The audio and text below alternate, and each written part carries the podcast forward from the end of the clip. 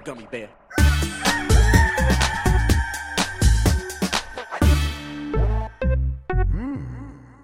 It's the internet. You're busy. Let's do this.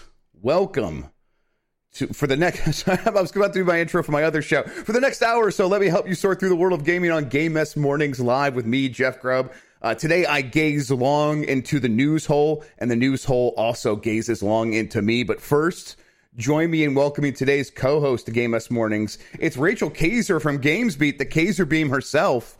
How's it going, Rachel? Um, actually, not too bad this morning. I've, you know, had a nice glass of water. I had a nice breakfast.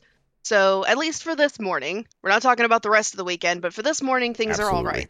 Yeah, I'm. Uh, I, I couldn't sleep last night. I ended up wa- started watching a show. It was poor, poor decisions were made, but uh, you know, whatever. I, I feel pretty good. I woke up this morning, and it's nice to have this routine of like, okay, let's time, let's gather up the news. I was kind of looking at stuff over the weekend, but it's nice to have that routine to be like, okay, I could sit down for an hour, an hour and a half to make sure that I have everything sort of uh, sorted into this document that we use for the show.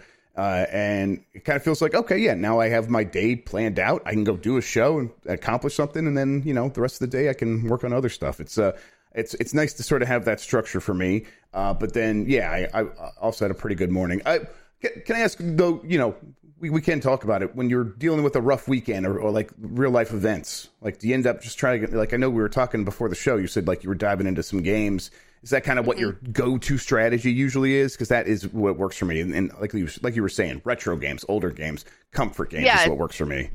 Oh yeah, yeah. You know, you just take the games that are like, you know, the warm blanket, you just pull them over your shoulders and you're like, I'm not facing anything right now. I need to like for my own mental health, I need to just retreat into my little cocoon, you know, just pull my blanket over my head. In my case, I think it's either um well, I think my uh 3DS is missing over there because I left it over in in another room while I was playing I think it was probably Ace Attorney, one of the Ace Attorney games. That and uh, probably some of the Nancy Drew games, so I can just reminisce about playing those with my mom back in the day. But Yeah. yeah, comfort comfort games for sure. So I want to be able to tell you, it's like, oh yeah, yeah, I finished Neon White this weekend, and you know, oh yeah, I was playing so much TMNT, but you know, I would be lying to you if I said that. Like, no, no, no, let's let's go back to our childhood days and just try to pretend things are all right for a yeah, while. I uh, I retweeted it, but the um uh Canooble, uh who posts some news onto uh, Twitter every once in a while, uh he he's like people will replay this level a million times instead of going to therapy, and it's one of the neon white levels that I've literally played a million times. I'm like, yep, he got me. You nailed it. That's me. It's true. It's true. absolutely. Although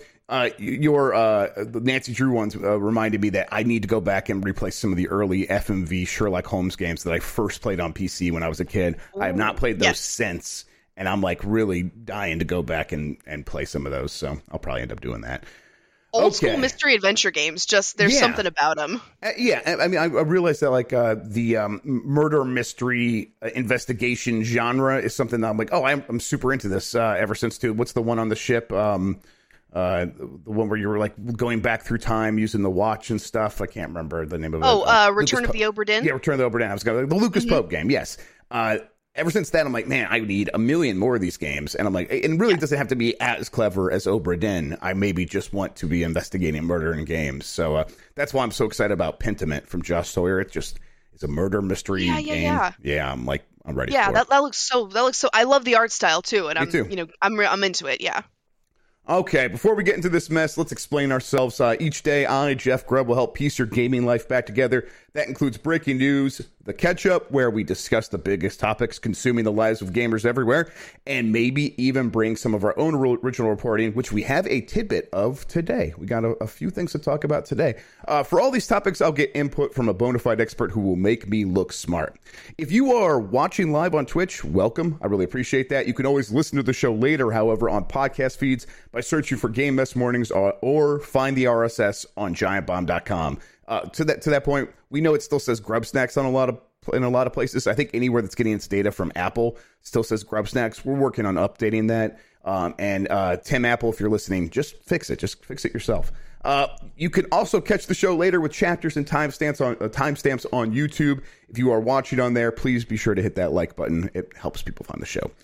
Okay, uh, we have a lot to get into, so let's start the morning mess.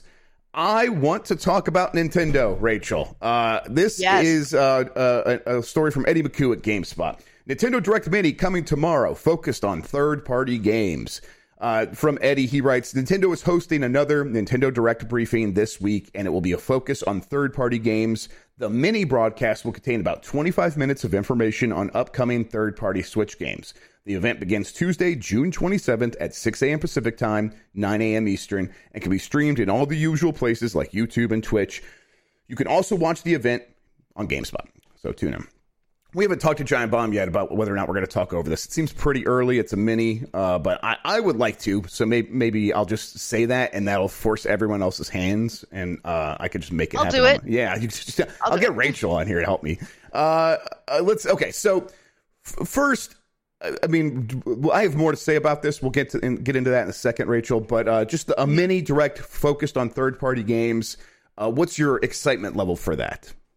Um, I was probably you know on a scale of one to ten, like six or seven, I would say. Okay. And I want I, I want to like if things that I suspect are going to be there are there, then oh yeah, we're talking like maybe an eight or nine. But it's like you know what you know already, Jeff, what I want to be there in terms of like upcoming Nintendo games. Oh, but yeah. I have a feeling based on how they worded that Yes. that it's not necessarily going to be there. Right. So, So- okay. So let, let no. Let's get into that then. So Yes. you are. A, I'm just gonna say it. You're a Bayonetta pervert. You're a Bayonetta freak. I am. And and Yes. so and you. But but they're clearly saying this is about third party, and I do not think this is one of those instances where it's like.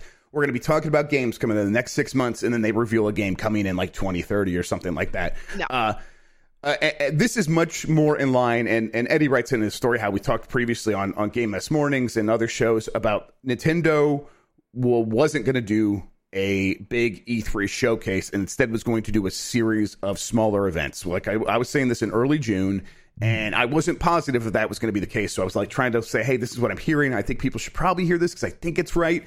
I, it turns out this seems like this is exactly what's happening. And to me, that means we are going to get something focused on Nintendo games here in, in the very near future. Um, uh, it, and I think it's going to happen in July, but I don't I don't know for sure about that. And the reason for that, the reason for that is they have other things to announce, like Bayonetta 3's release date, right? We got they got to give us a date on that. They haven't. Now they could do that in a tweet, they could do it in a YouTube video, but I, I think they'll probably have enough to put together for maybe another mini direct focus on Nintendo games. Uh, uh, uh, to to that end, um, I could say that I've been told pretty definitively that Metroid Prime is going to be Metroid Prime Remastered is going to be one of their big holiday games. Like uh, in the past, this is something I, I heard was in the works. They have things happening with that game. Now it's like I've been told that their plans are to release the, that game th- this holiday. I think almost certainly to line up with the 20th anniversary in November. Uh, so that is it's that's happening, and they need to tell us when that release date is. Uh, is that something that do you think? Okay, th- this is where I'm at with the Nintendo Direct in July, though, because that's a remaster. Bayonetta 3 needs its release date, and there's a bunch of other things kind of similar to that. Advance Wars needs its new release date. Um, Oh yeah, yeah. w- these are the kinds of things like they need to talk about that don't feel like they rise to the occasion of a full blown like traditional direct. D- does that sound right to you? Like maybe they'll just do another mini focused on their upcoming games.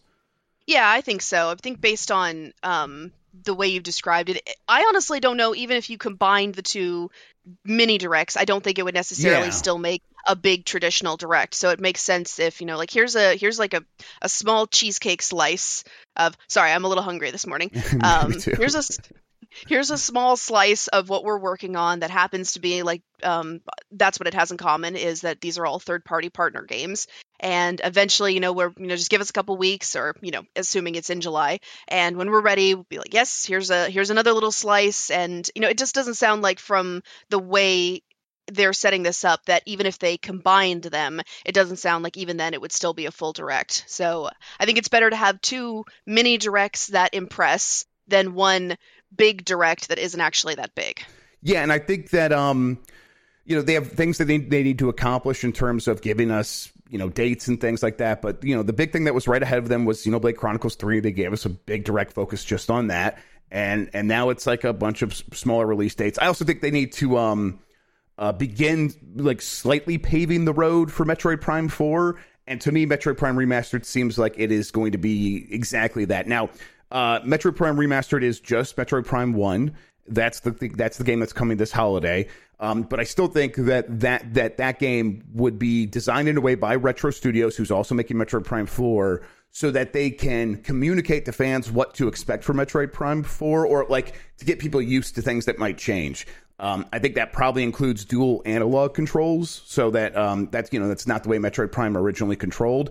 They will probably be adding that so that things like the um, uh, so you can take advantage of the dual analogs, obviously, but also I think they might be adding stuff like motion controls, gyro aiming, and things like that. And I think they're like, okay, let's put up Metroid Prime One, a game that we know is beloved.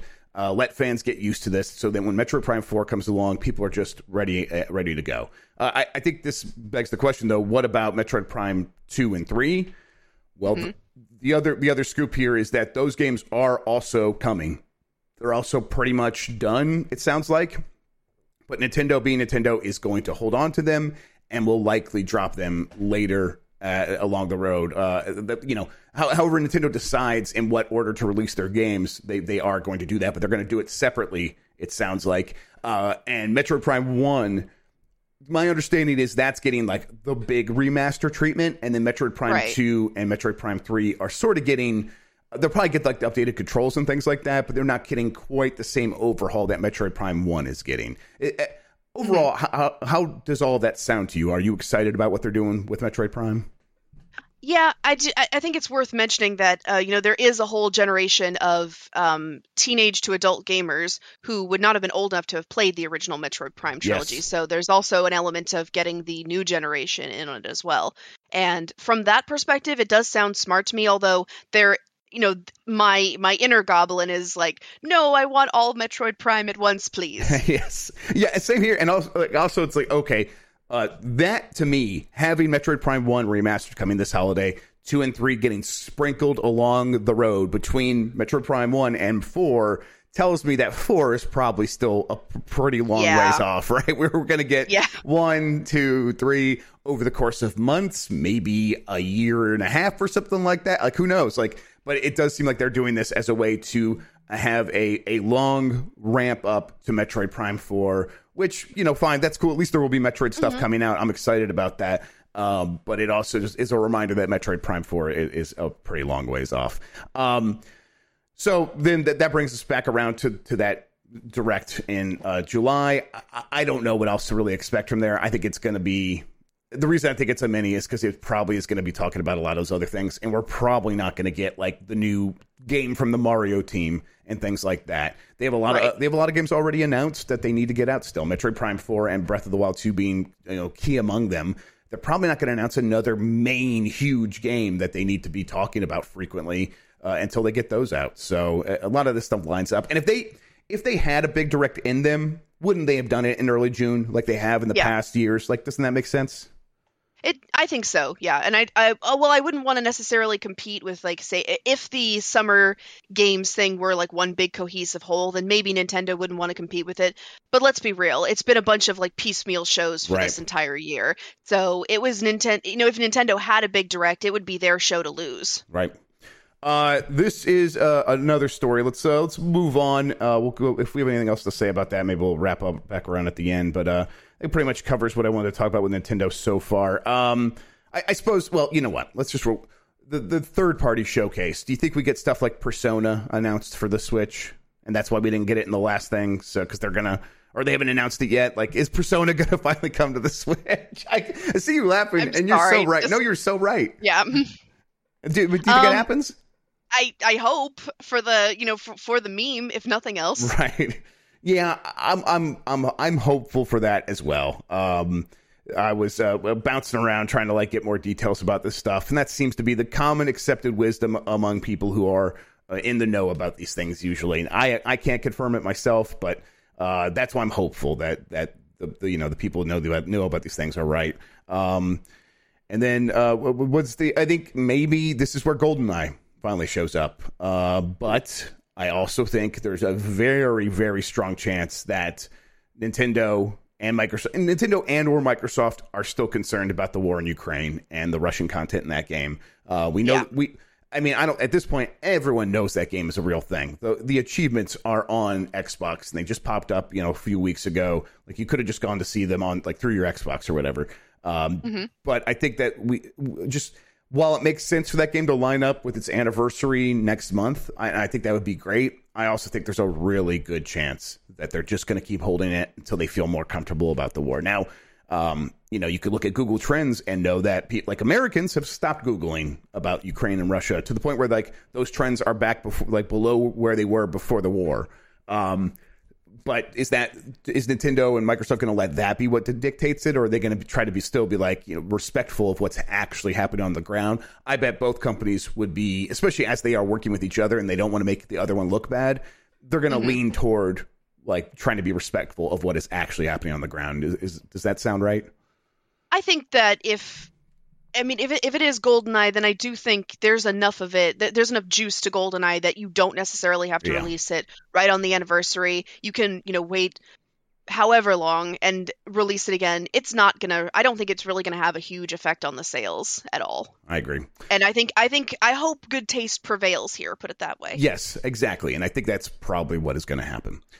Uh all right. The next story here Horizon 2074 has basically been confirmed as the name of the Horizon TV show by the Directors Guild of Canada, Ontario. Uh, I, you know what? Let me see if I can find. Here it is. Okay, let me put it over here in the thing. Let me go to news assets and let's go ahead and look here. We'll just scroll through this. Let me transition. So, as you can see here, this is the Directors Guild of Canada, Ontario website as far as I can tell, no one else like posted this news story. It's been up all weekend. Um, Horizon 2074, and it's kind of cut off there, but uh, you guys get the idea. Uh, this mm-hmm. is this is the the crew that is going to be working on the show. It has been announced. Uh, like I said, it's going to be it's going to take place in Toronto, and they're filming it in Toronto. And there's the name, uh, Horizon 2074, and as the name suggests, it will take place uh, in a way that they can illustrate what happened in the, during the fall of that world before it became the Horizon Zero Dawn that we saw in the games. Um, mm-hmm. I, I think that it's um, also worth pointing out that this is a an existing like production crew in a way that doesn't normally happen on TV shows. Um, and most of the time, TV shows like they just like they hire like a, a, production company, and that production company then brings in a whole new crew. This almost almost this entire crew was the the crew that was working on Locke and Key for Netflix, a show about locks and keys, I guess. Um, but yeah, they, they they just went basically. Yeah, they finished that show for Netflix, and they wanted to stay together because it enables them to get off the ground faster. They know everyone works together well, and they are just going right into working on Horizon 2074. So uh, yeah, I, I, where, where are you at with the Horizon games and the story and wanting a TV show? Um, I think there's as with any intellectual property worth its salt, it's like, yeah, you could definitely tell stories in this universe that are not covered by the games. I I I'm kind of in like a sort of Last of Us position where I'm like, is it really worth it to try and remake the game's story into a show? Yes. Um, I don't think that's, ex- but that doesn't seem to be what they're what they're going for here. If the title, I'm assuming the title is like where it takes place and not when it's going to be released. but, but yeah, I'm not. not.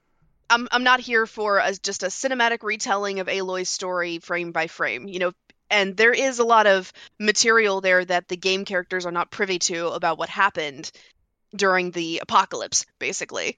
Right. And but what worries me is that the things that everyone remembers about Horizon are basically robot dinosaurs mm-hmm. um, in in a, a, a, primitive world, and that's if you set it in that time period, that's not what people are going to see necessarily.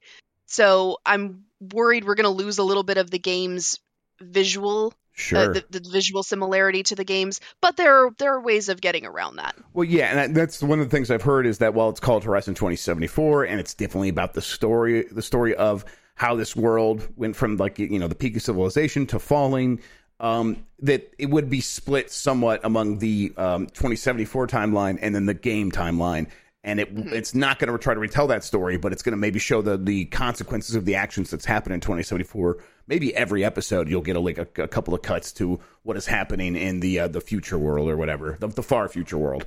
So to me, that, that that makes a lot of sense. Like they're not trying to reboot, requel, whatever it's called, the games. They're not trying to just like shove Aloy into a TV show. Um, they are building on this story that they were already telling in a way that makes sense for TV and provides like a, a, a good like you know, you could you could try to set a game in uh, 2074 uh, for Horizon, but then that ends up feeling like whenever you go to the like the, the, the present day time in Assassin's Creed, right? Like you're not like mm-hmm. this weird person in an office. Although the the, the Assassin's Creed where you were in the office was actually the best one, or, or at least right. the best time when you went to the past. But still, it's like it's weird, it's funky, it's not what people come to those games for. So you have the opportunity to make a TV show. You're you're Sony, like this is one of your core competencies. Why not look for the angle for that story to uh, best uh, explore that world? And here we are with a show that I think makes a lot of sense. And you're not the only one I've heard say they wanted a Horizon show to not just retell Aloy's story. That seems to be the mm-hmm. common wisdom among fans that that's what they want. I just thought of something. I just Please. thought of something. So Lance Reddick in the game is basically Lance Reddick in real life. Yes. So if they wanted to, if they wanted to make, uh, they wanted to go to the game timeline, he seems like the perfect, um, game, like the game character who can most easily cross over into a live action show. Yes. And it just occurred to me, it's oh, if you want to have something from the game timeline, he seems like the easiest that's you know elements really good to point. port over. Yes, and, I, so, he, he, would be down. Like he loves games. He like mm-hmm. he wants to be in these games and he wants to be a part of this. Like I think he would be the ideal face of of this show and be like, yes, mm-hmm. we're gonna like check in on him and his character uh, in the future. Uh, while we also have like you know the lineage that goes back to the past, and you know the, I don't really know the Horizon story all that well, and may, maybe some of this is spoilers, but there's opportunities to reuse those characters in both timelines, right, or the both uh, yeah. both parts of the time. So yeah, uh, I, you could do a lot with that and I suppose we're going to see it because uh, this show's moving along. They have a crew. They're going to start filming here pretty soon. It sounds like so. That's uh, exciting. Uh, also exciting. John Cena reportedly urged Nintendo to make a new 2D Metroid game in 2017. This is by Jordan Middler at Video Game Chronicles. Uh, Video Games Chronicle. I think that's actually right. I've been getting better about uh, remembering how to actually say that website. Uh, all right, let's uh, let's see here. I, I have this uh, tweet here from uh, some character on the internet I believe his name is Dan Don Reich Dan Reichard. He said during this photo shoot in 2017, Cena reportedly told the Nintendo reps how much he wanted a new 2D Metroid. When Metroid Dread came out years later, he was sent a copy. Cena's people sent an email back saying John loves it. Uh, former Nintendo staff member Krysta Yang, and this is now this is by uh, Jordan Middler over at VGC. We got a pretty heavy Jordan day, so thanks, Jordan. Um, Krysta Yang, who worked as part of Nintendo's editorial team at the time, corroborated this story, saying he did say how much of a Metroid fan he was. He's a really nice guy. Uh, the image of Cena from the event, which has become a meme at the time due to the fact that it appears his uh, his shoes are melting into the carpet was part of the Nintendo Switch in a, in unexpected places campaign that Nintendo ran in the run up to the launch of the Switch in 2017. And if you're listening to the audio version, this is just a picture of John Cena sitting in a cube holding a Nintendo Switch Pro controller. Uh, I love this picture more than most things. I'm uh, happy to hear that he got his Metroid game and that he's one of us, Rachel. He's one of the Metroid fans, one of the almost yeah. 3 million of us out there that buy those games still.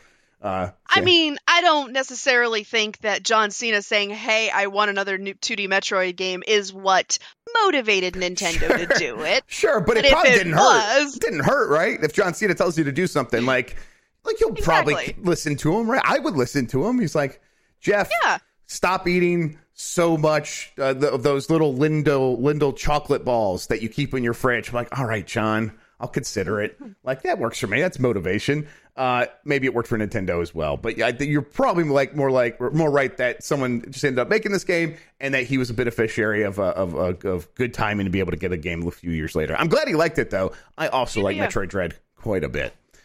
Um, I kind of wish I kind of wish he had responded personally. They're like, "Oh yeah, John loves it," and I'm like, "John, get on Twitter, post images of yourself, stream it on tw- uh, stream it on Twitch, John. Come on, I want to see you play Metroid Dread." Right? I, uh, yeah. So like you know, wrestling, uh, notorious for like what's real, what's not. Uh, I think in this mm-hmm. instance, we can uh, reliably believe that John Cena means what he says when it comes to Metroid, and that he really does like. I. It's like even like when people like famous people, wrestlers, whatever, like video games, very rarely is Metroid the series that they're gonna like say, "Oh, that's one of my favorites." So uh, I think John Cena might be a real one, is what I'm trying to say, and that's very exciting. Oh yeah. Uh, okay, uh, this story, we'll just read it. Miyamoto initially cringed at Wind Waker's art style and asked for a redesign. This is by Jordan Middler at VGC.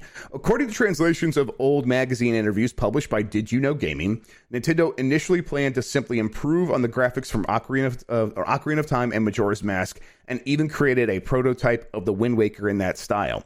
According to translations of old magazine interviews published by Did You Know Game? Oh, yeah, okay. Uh, this new information comes courtesy of old issues of Nintendo Dream magazine, a Japanese publication from the mid 2000s that has been uh, since been translated by Did You Know Gaming.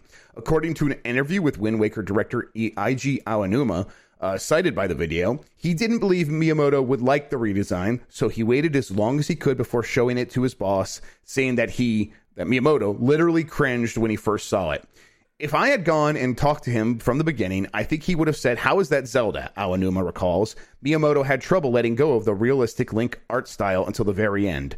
At some point, we, he had to give a presentation against his will. That's when he said something to me like, You know, it's not too late to change course and make a realistic Zelda. So, okay. So Miyamoto is one of those. I think there was a poet named uh, uh, Jeff Gerstmann who said that uh, we need a Link who turns into a wolf and fucks, and that's the serious, realistic Link that we need. Not, uh, not none of this Wind Waker stuff. And it turns out that Miyamoto was one of them all along, and we should have known. Uh, how betrayed do you feel, Rachel? Because I feel pretty betrayed wasn't that gamers reaction at the time i mean i was a little bit younger so i don't remember exactly as well, but I seem to recall everybody, a lot of people had that reaction when they saw Wind Waker's art style first time. It does take a little bit of getting used to. Yes. So I'm not I'm not heartbroken. I'm not too betrayed. Although I feel like, in retrospect, I feel like he would have been the first. Uh, Miyamoto, I should say, would be the first to tell you. It's like, yeah, that that ended up working out. Oh yes, I absolutely. Uh, I, and uh, I know that Mike Minotti in the chat here is is uh, saying that he was famous for uh, loving it from the first instant he saw it, and I was like, I never hated it, and I was never one of those like we this is uh, a travesty and we need to go back to something realistic. But I was like, okay, I need a second just to uh, like you said to like adapt to what I'm seeing, and then once I like really got into it, especially once I played it, uh, this is like one of those times where I learned um, seeing a game in a trailer on like where was it? It was maybe it was like G4 at the time. I don't know. I was seeing it on TV or whatever. Um, and I'm like, okay, this I, this looks interesting. I like how the eyes move. Maybe I was watching like IGN64.com back then. Uh, but it was like uh, the, the eyes move. That all the animation is really cool. The the mo- mo- goblins or whatever the goblins all looked really uh, life like, full, full of life, and I like that. But it still took me a second. But as soon as I got my hands on the controller, it just clicked into place so hard for me. So uh, I guess yeah, Miyamoto's only human. I suppose it's okay that he, uh, he needed a second as well. Um, but I'm glad that they ended up going with the cartoon style. Absolutely, this is true. Uh, next story 505 Games acquires D3 Go, publisher of Marvel Puzzle Quest. This is by Rachel Kaser at GamesBeat. Uh, uh, don't. She's a hack. Don't listen to her. uh, she writes 505 Games announced it has acquired mobile game publisher D3 Go, or, or D3 Go! The exclamation point. Uh, the latter is best known as the company behind Marvel Puzzle Quest, among other games in the series. 505's parent company, Digital Bros, now owns Puzzle Quest developer and publisher, having acquired the former Infinity Plus 2 in 2021. D3 Go's titles will continue to operate with 505 supporting new content for each of them. While 505 did not disclose the terms of the deal, it did say that D3 Go's eight person team will join 505's U.S. office in Calabasas, Calabasas um, mm-hmm. 505 and Digital Bros are expanding their reach into the free to play space through their recent acquisitions. The company is currently expanding its portfolio with several titles in development, including Puzzle Quest 3 and Infinity Plus 2, or with Infinity Plus 2. Uh, oh, Mike's gonna have my butt. I accidentally said in- expanding twice in the same paragraph. well, there you go. Uh, like, oh, I'm so embarrassed. Yeah, and you yeah, and I'm not gonna let you go fix that now. You're gonna have to let Mike fix it. I just uh, yeah yeah. So yeah, I mean, I think that 505 games, um, uh, kind of like growing in all directions, uh, sounds about right for the, that publisher. I think um, people talk about oh the consolidation of the industry, uh, and this is definitely another example of that. But also, it is an example of that from a smaller publisher, where 505 Games is maybe spotting an opportunity to grow into the gaps left behind by like third party publishers like Activision that might get absorbed into Microsoft. Um, and you know, there, there's going to be a chance for em- the embracers of the world, 505 Games of the world, to fill in those spaces. But to do that, they need to be ready to grow pretty quickly. And that means not just doing console games, not just doing PC games, but having a strong yeah. mobile strategy, strategy as well, right? Yeah, especially something like Puzzle Quest, which is um it's it's from what I've been able to tell, very profitable for its parent company.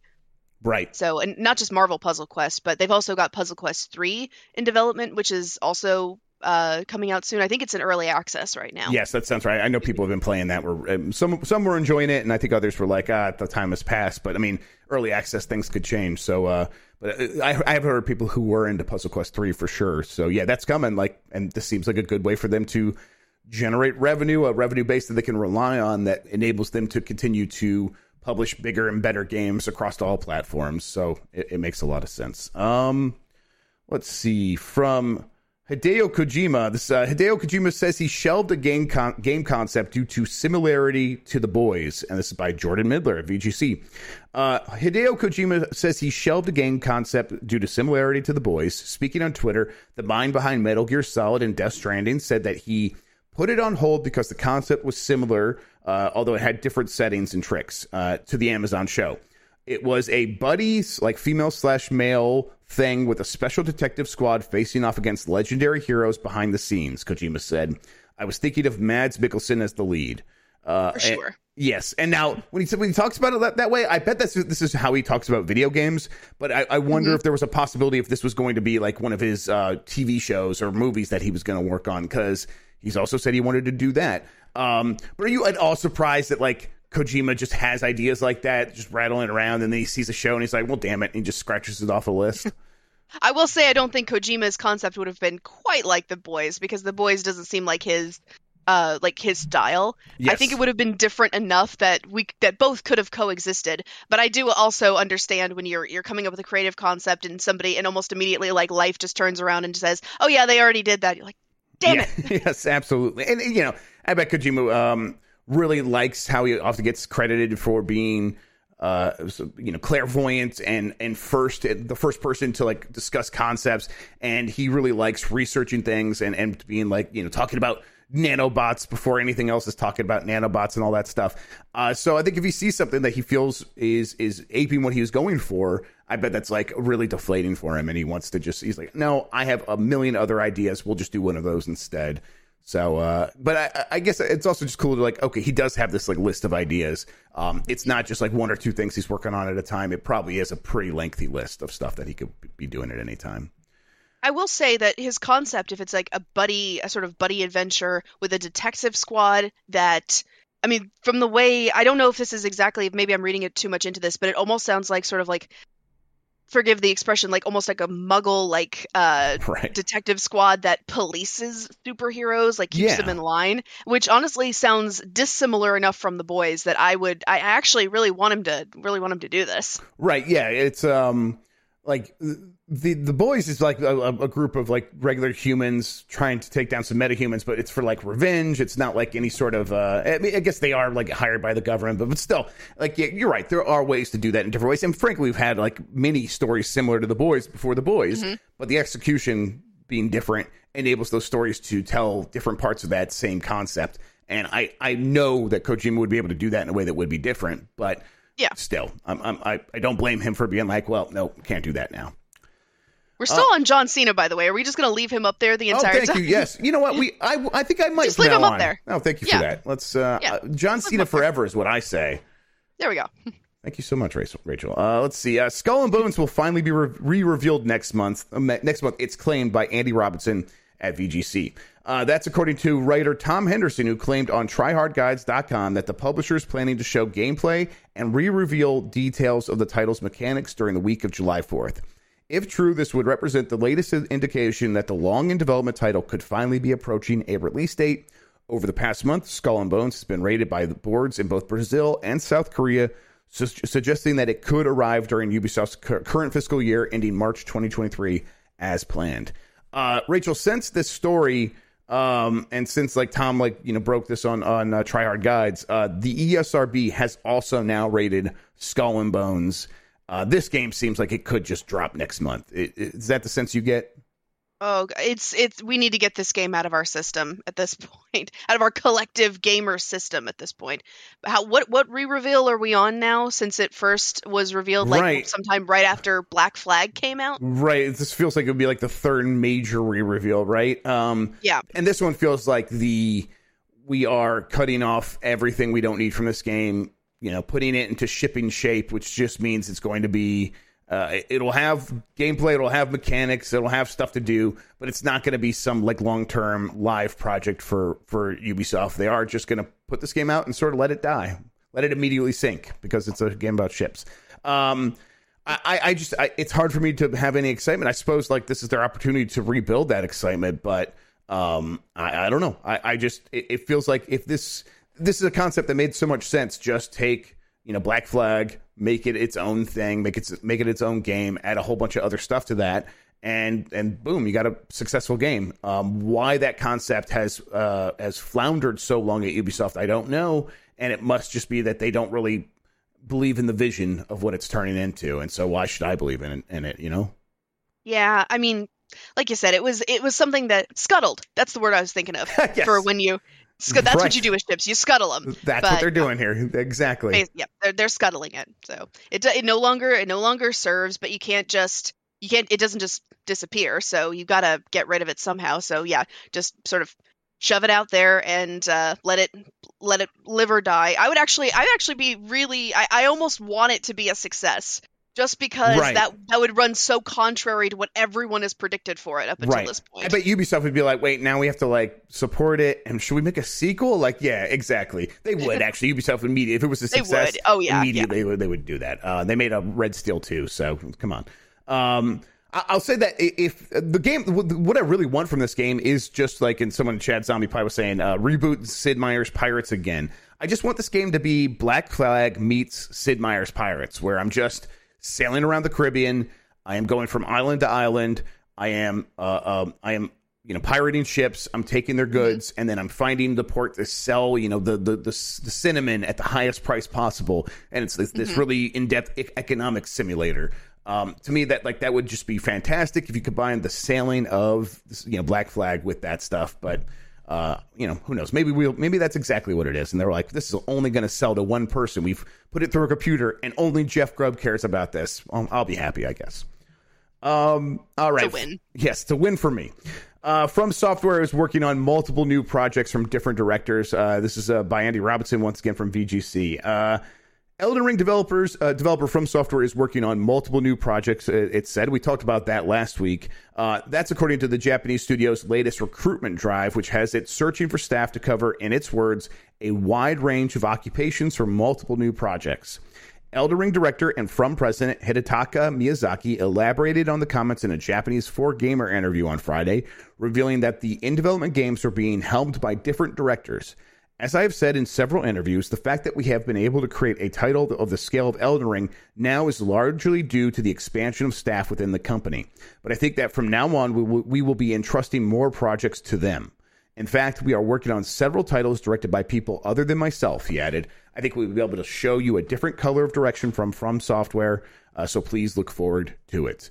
Um, I think this was always based on that story last week of them having, um, you know, project nearing completion right now, and um, and then uh, you know, they're, the, the Hidetaka Miyazaki's working on his next game, and there's other stuff coming as well. I, I, my understanding was always that this was like other directors working on many of these projects. Uh, but it sounds like they like this is like their strategy going forward is they want to expand in a, in such a way that Miyazaki can still make his games, but then there are many other people working on other things alongside that. Uh, is, is, does that excite you? Sure, yeah. I mean, I don't I think From Software, you know, they're they're at the peak right now, so they have a long way to fall, but I don't think they will. Right. I think I think they've proven well enough that they have enough of a stamp of quality that I think any they they would have to really fluff it in order to like put out something from them that is bad at this point. I don't and I don't think they they want to do that. I don't think Miyazaki would would allow that to happen. I hope.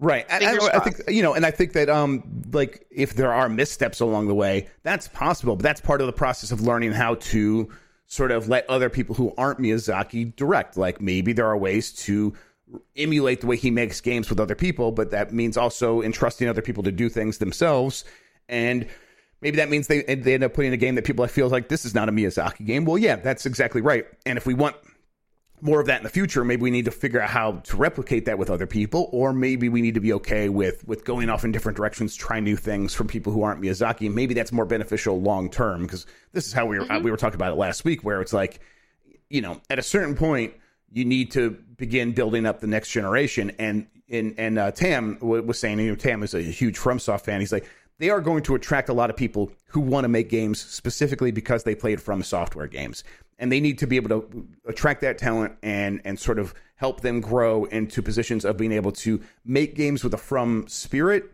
uh, but without being, you know, the original from yeah. Miyazaki team. And I, I, think that's exactly the way to approach this. It's a good idea for long term growth.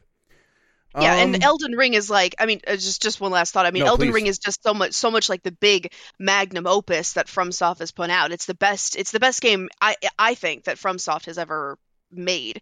And I think at that point, you you have you you are big enough at that point that you can sort of break things off into almost like more boutique projects. Right. And and, and dedicate the resources to them and because you know you've you you've you've done it you've summited the mountain and yeah. now literally almost and so now you can now you have the freedom and the trust required to make sort of like this to to make the smaller projects to make the more the the, the experimental stuff and From has a lot of like dance partners, right? Like Microsoft has reportedly wanted to work with them. We know that Sony has and probably will continue to work with them in the future, you know, on Bloodborne, things like that. Um, uh, uh, uh, not that's Demon Souls. Um, and then Bandai Namco is not going to want to like let up on the deal either. So it's like multiple teams enabling Miyazaki to sort of like dip his fingers into a bunch of other stuff while mostly giving directorial control over to someone else enables them to maybe take on more of those big deals that could be big paydays for them, uh, let alone what you know, however well those games end up selling. Like it could still be a, a, good pathway forward for them to make a lot of money in the meantime while they are partnering partnering with Microsoft, Sony, whoever, and then they can uh, also sell a lot and make a lot of money that way as well. Um, okay, uh, let's get to the catch up where we talk about big topics of the day, some stuff that like reminders about what's happening, uh, and, and, we have conversations about other things as well. Let's see. Uh, I wanted to tell everybody that July's PlayStation Plus Essential Games. Um, these are the games that like traditionally were just like, oh, you're going to get these games with PlayStation Plus. They're still doing that. It's it's still on every tier, but uh, you know even now the Essential tier for July it is Crash Bandicoot 4, The Dark Pictures Man of Medan, and Arcadegeddon. Uh, I meant to look up Arcadegeddon. I think I remember seeing that game before and being slightly interested in it, uh, but now I can't remember. Uh, Crash Bandicoot 4 and Man of Medan, I, I, especially like Crash Bandicoot 4. That's my favorite Crash Bandicoot game. Do any of these stand out to you, Rachel? Yeah, Crash 4 definitely, and I might actually play Man of Medan if I can get it for right. free.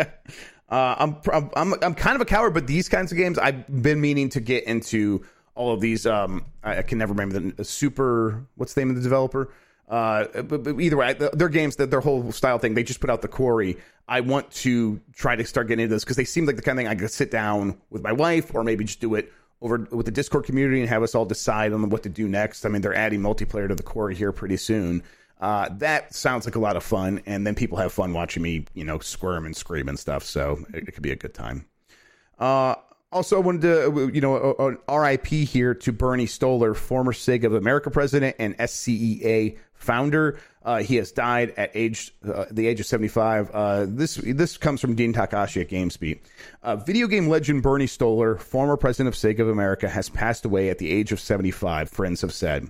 Stolar became famous. Uh, I, and, and Dean writes, "I met him when he was president and chief operating officer of Sega of America." Where he helped lead the development and launch of the Sega Dreamcast.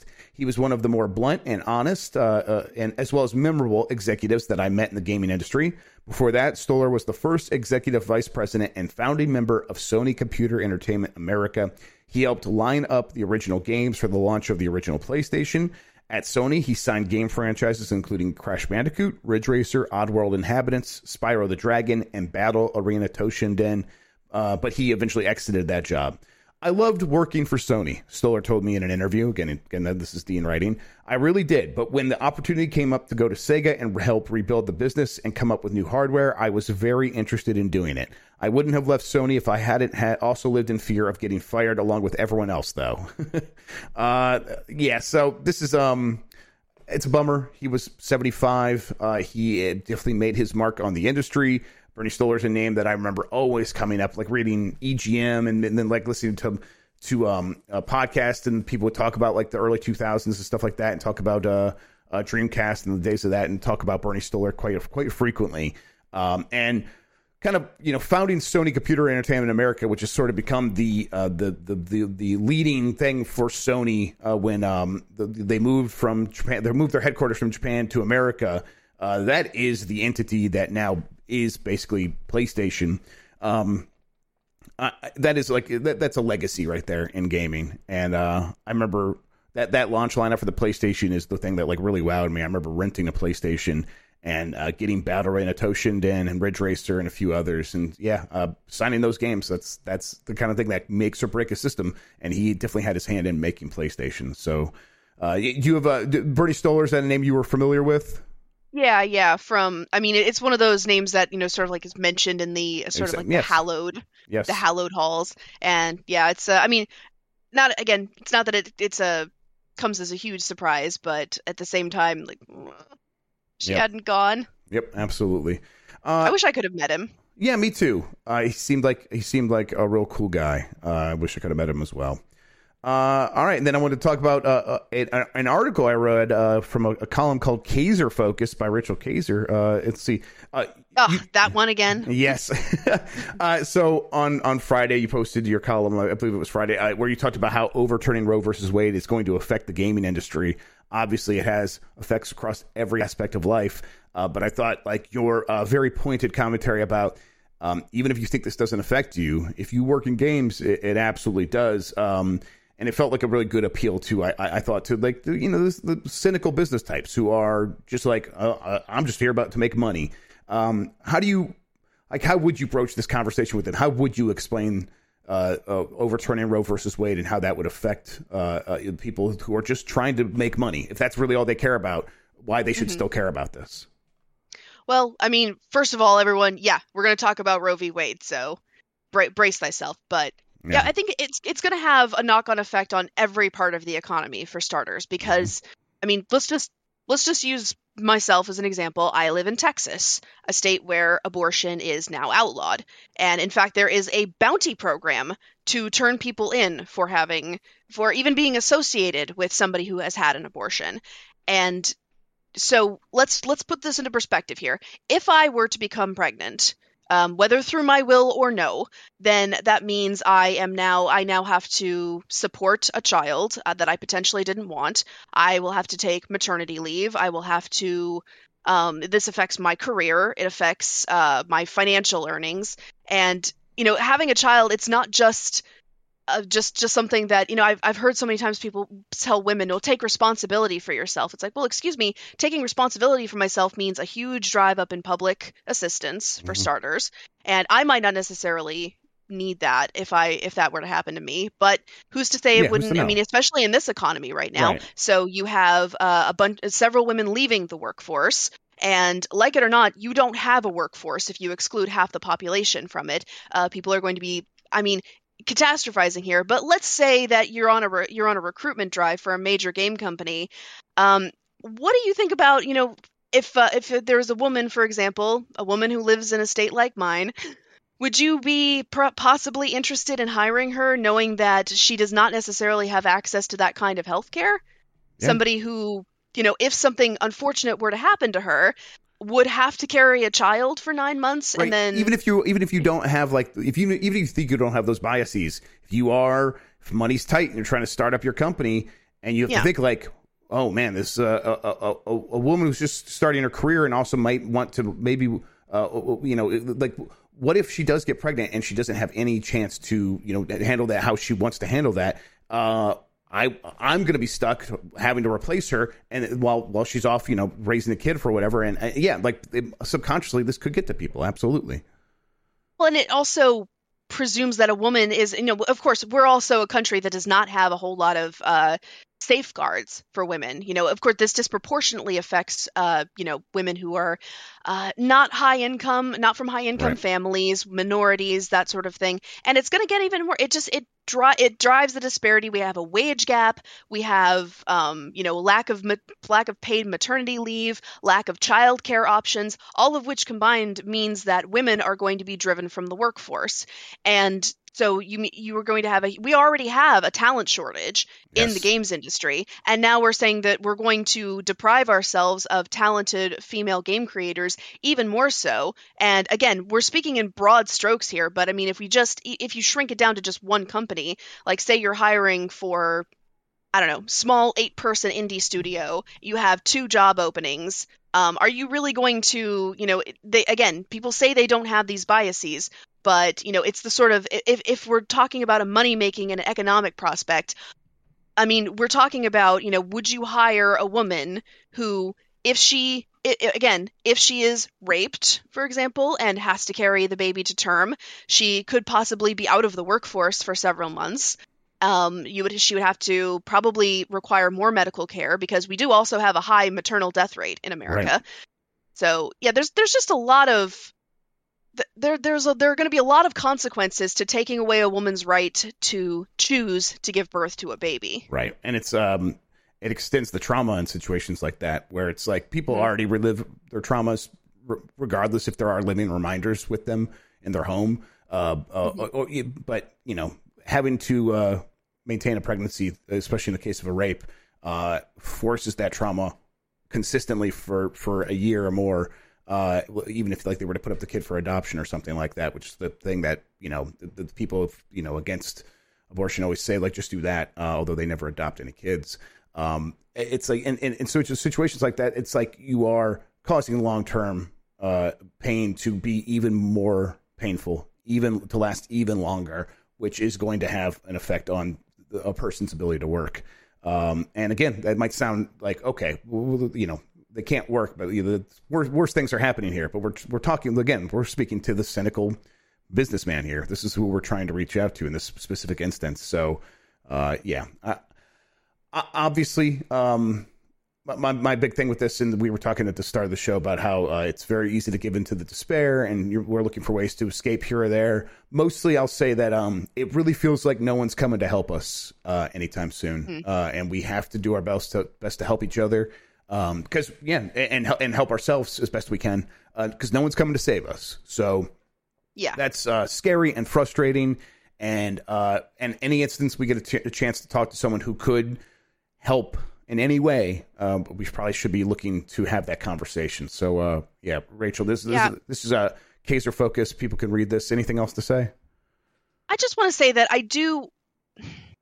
I appreciate that there are some game companies who are like, oh, yeah, if you have to travel out of state in order to get an abortion, we will pay for you. But I also want to caution that just just to give some perspective here, that doesn't solve the problem. Right. And also, there are a lot of women who will not be comfortable having to tell their employers, look, look, I'm I, I need to go to California because I need to get an abortion. Well, yeah. I mean, you, Um, you live in a state where now that puts your company, it makes your company liable. Your boss, your CEO, could uh, uh, be hunted down in, in Texas. Uh, and you know, you, Oh, you yeah. start by saying that people in chat were surprised, like, oh, there's a bounty program. This is how this whole thing started. There is, you know, ten thousand dollars. Like, it turns everyone in, in the state of Texas into the secret police, to the the Stasi from from. Not even just Texas. You don't have to be a citizen right. You're right. to, to You're sue right. somebody for this.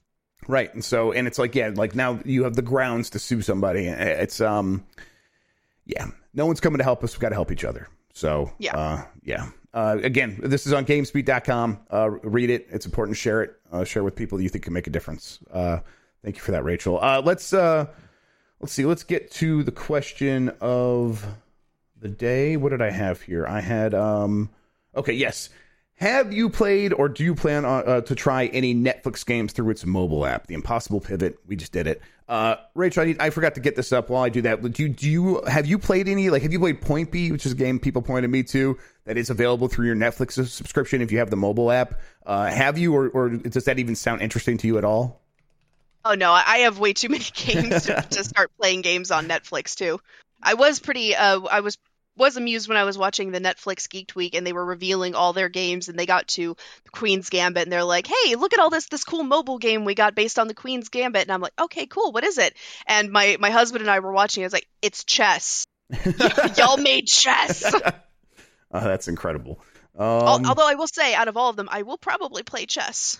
Yeah, I, I, I mean, getting um uh the the uh, uh the, the game that they just announced last week um into the breach like to me that oh yeah yeah that sounds uh very cool that sounds like a um a cool thing like okay now we can have that in mobile netflix is paying to make sure that we uh you know we, we get that without the um ads without a bunch of microtransactions to make it make sense and also it's just included in a subscription i already have so i'm like that sounds good to me um but you know what? I'm, I'm, trying to see. Did I did I ever even post this? Maybe I never even posted this. Okay, so um, you know what? That that's fine. Over the weekend doesn't make a lot of sense anyhow. Let's just post. Well, that's one we'll post today, and I'll uh, I'll save this question next question for the next uh, next time. Um, all right, that sounds good. Mm-hmm. So we'll ask that question again. If you're gonna play uh, Netflix uh, games through the app, if you plan to do that, if you've ever done that, um, I'm I'm pretty I'm still pretty uh, excited to have Into the Breach on mobile, but I I keep telling myself that, and then I know I'm probably just going to end up playing it on Switch or Steam Deck or somewhere else. That just makes sense for me to have a game in front of me. Um. All right. Uh, that's that pretty much does it for Game Mess mornings here on Giant Bomb today. Uh, Giant Bomb. We have uh, another stacked week. We'll have a bunch of stuff going up. Um, I'm about to go into a meeting right now to discuss exactly what's happening but we'll have the mm-hmm. Bombcast tomorrow. We'll have Game Mess mornings on Wednesday, Thursday, and Friday. I'll probably have a pretty similar schedule to what I had last week in terms of guests. Um, I believe Lucy will be on Wednesday, Jan will be on on Thursday, and Tam will be on Friday. That's subject to change. We'll see. Um, we'll do a voicemail dump truck on Thursday, all, all, stuff like that, and then we're we're looking to start a couple other things. So keep your eyes open. Put up a couple quick looks. All that stuff will be on the upcoming on uh, giantbomb.com. Rachel, what do you have going on? Um, well, this week we got a. Um, well, I'm going to be watching the Nintendo Direct tomorrow, yes. apparently. And actually, I should try and stream it. That would be fun. Yeah, definitely, absolutely. Especially, especially if they reveal some Metroid, I think that'll be fun. Yeah. But yeah, if you follow me on Twitter, you can get all my uh, game opinions. I also do. I also do a personal blog on some other stuff. You might know it. It's like Golden Girls and Perry Mason, that sort of thing. but yeah, I'm also getting back into streaming, so links to that will be on my Twitter. So uh, just follow me on Twitter at Rachel Kaser. At Rachel Kaser, awesome. All right, with that, we are going to get out of here, and uh, as always have a good one. Take care of yourself. And goodbye as we fade to black. Bye, everybody.